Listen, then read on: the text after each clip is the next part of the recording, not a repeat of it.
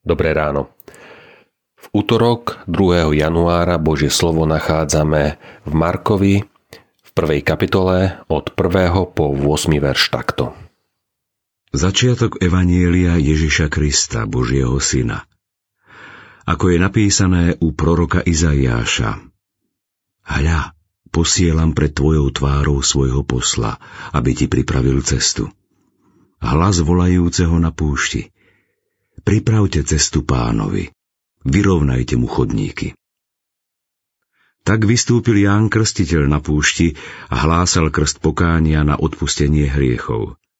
Prichádzala celá judská krajina i všetci Jeruzalemčania. Vyznávali svoje hriechy a on ich krstil v rieke Jordán. Ján nosil odev z ťavej srsti a kožený opasok okolo bedier. Živil sa kobylkami a medom divých včiel. Hlásal, po mne prichádza mocnejší ako ja. Nie som hoden zohnúť sa a rozviazať mu remienok na sandáloch.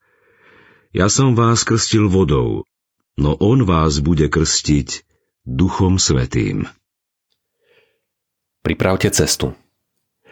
Marek nezačína svoje evanelium s vesťou o Ježišovom narodení – ale hneď na začiatku vysvetľuje krstiteľovo poslanie slovami proroka Izajáša. Pripravujte pánovi cestu, vyrovnávajte mu chodníky. Práve toto je náplňou práce osamelého pútnika pripraviť ľudské srdcia na príchod spasiteľa. Preto volá Izrael k pokáňu, k vnútornej premene.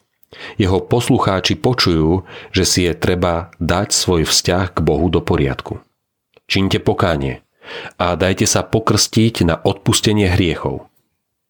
Jánovo kázanie je krátke, ale dokáže aj dnes vyvolať nevôľu.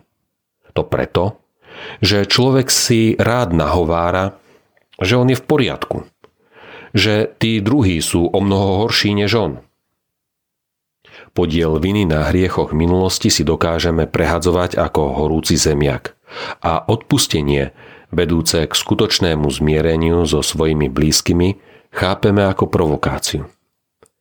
Ale úprimne, ani v cirkvi nie sme veľakrát nadšení volaním k pokániu. Koľko kresťanov si uvedomuje svoju hriešnosť pred Bohom? Koľko kresťanov sa dovoláva Božieho odpustenia ako svojej jedinej nádeje? Ján Krstiteľ uviedol do pohybu duchovného prebudenia snáď celú krajinu. Ale nepodľahne svojej popularite. V tom je jeho veľkosť, že ustupuje do tieňa a ukazuje na toho, ktorý je už blízko. Konajme aj my ako Ján.